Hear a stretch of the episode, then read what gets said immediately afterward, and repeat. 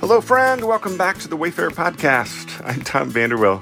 So good to have you along on this chapter day journey again today. We are in Second Peter chapter two, and it was verse nineteen that resonated for me this morning. It says, "They promise them freedom, while they themselves are slaves of depravity. For people are slaves to whatever has mastered them." Today's podcast is entitled, "The Well-Worn Playbook." Now, the great story is, at its heart, a story of good and evil.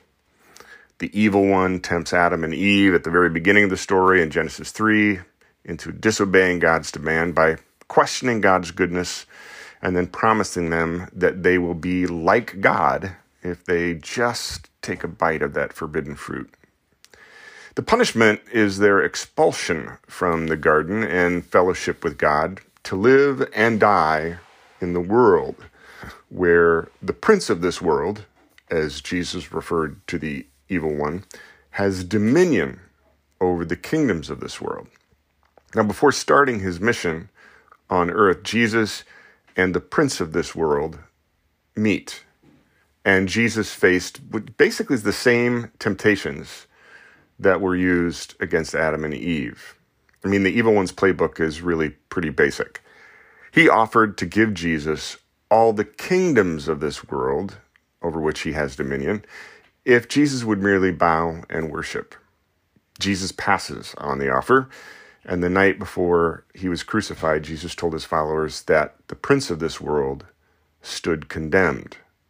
His sacrificial death and resurrection was righting a wrong on a grand scale within the great story. Now, the final chapters of the great story tell of the climactic confrontation of good and evil. It's an end and then a new beginning, which is yet another recurring theme in the great story.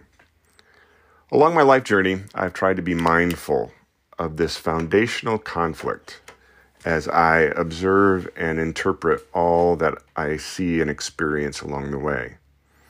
God is love, and that love is the source of life and goodness.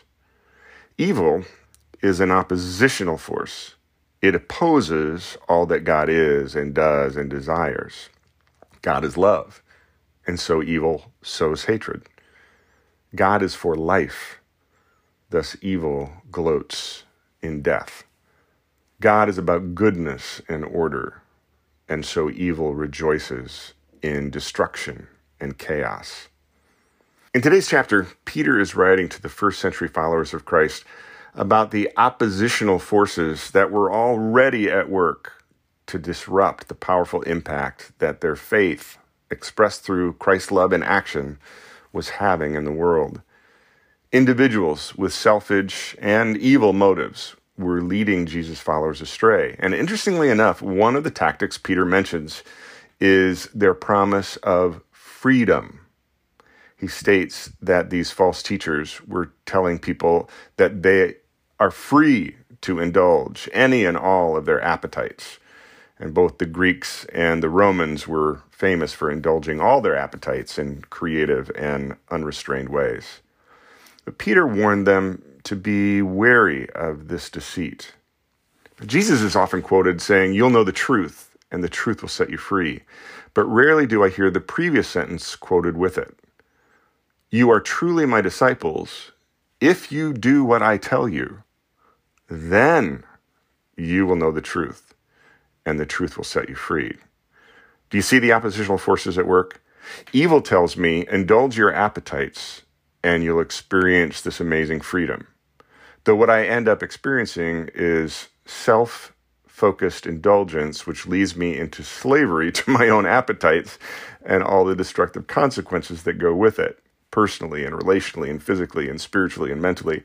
In contrast, simple obedience to Jesus' law of love, which gets expressed in part by the spiritual fruit of self-control, keeps me free of those destructive consequences, so that all the other fruit of love, the goodness and the kindness and so forth, has room in my life to pour out of me into others.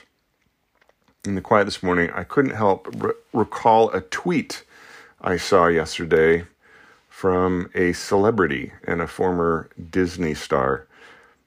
The tweet says, quote, "Be a slut, show your body, get naked, have all the safe, different, consensual sex you want, be kinky, masturbate, make and watch porn, make money," end quote. Again, the playbook is pretty basic. Indulge your appetites. You'll experience freedom. As the sage of Ecclesiastes says, you know, there's really nothing new under the sun. And yet, I've never found anything really free or good traveling down any alley of indulgence. Pleasure? Oh, yeah, certainly. But that's fleeting, and then requires another fix to feel it again, and then a bigger fix to feel it again, and then yet another even bigger fix to keep that pleasure going. I like the way Bob Dylan described it. Quote, "A bad motorcycle with the devil in the seat going ninety miles an hour down a dead-end street," end quote. And so I press on in this earthly journey one more day, choosing the path that Jesus prescribed to freedom. And as for me, I have yet to be disappointed on this path, nor has it ever led me down a dead-end street.